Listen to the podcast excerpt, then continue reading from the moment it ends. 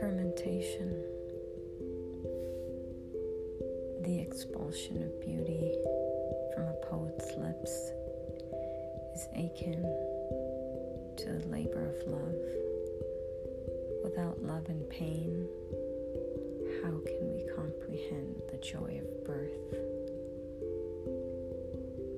The production of wine has begun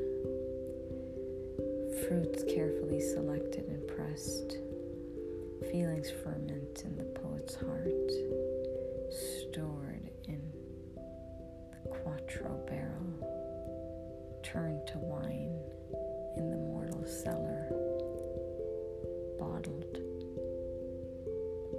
corks unscrewed by select tasters, connoisseurs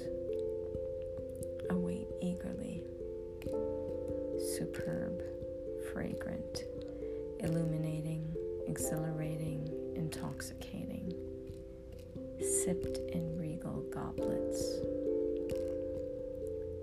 each line drenched in the spirit of wine. Every letter a drop, every word a sip. Drink, drink. Let the wine soak into each cell. Inhale, absorb. Let it flow through your blood. Each vein a heavenly river gushing with urgency, carrying Layla's message speedily to the divan, the sacred chamber where all mankind,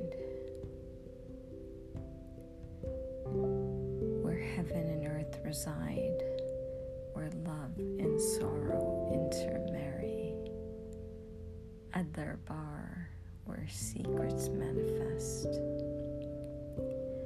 A traveler's refuge, a seeker's retreat, a lounge for discreet affairs, a monastery for devoted ones, a drunkard's haven. Now seat Layla's love upon reserved seats, ferment them like much Majnun when the new wine is ready.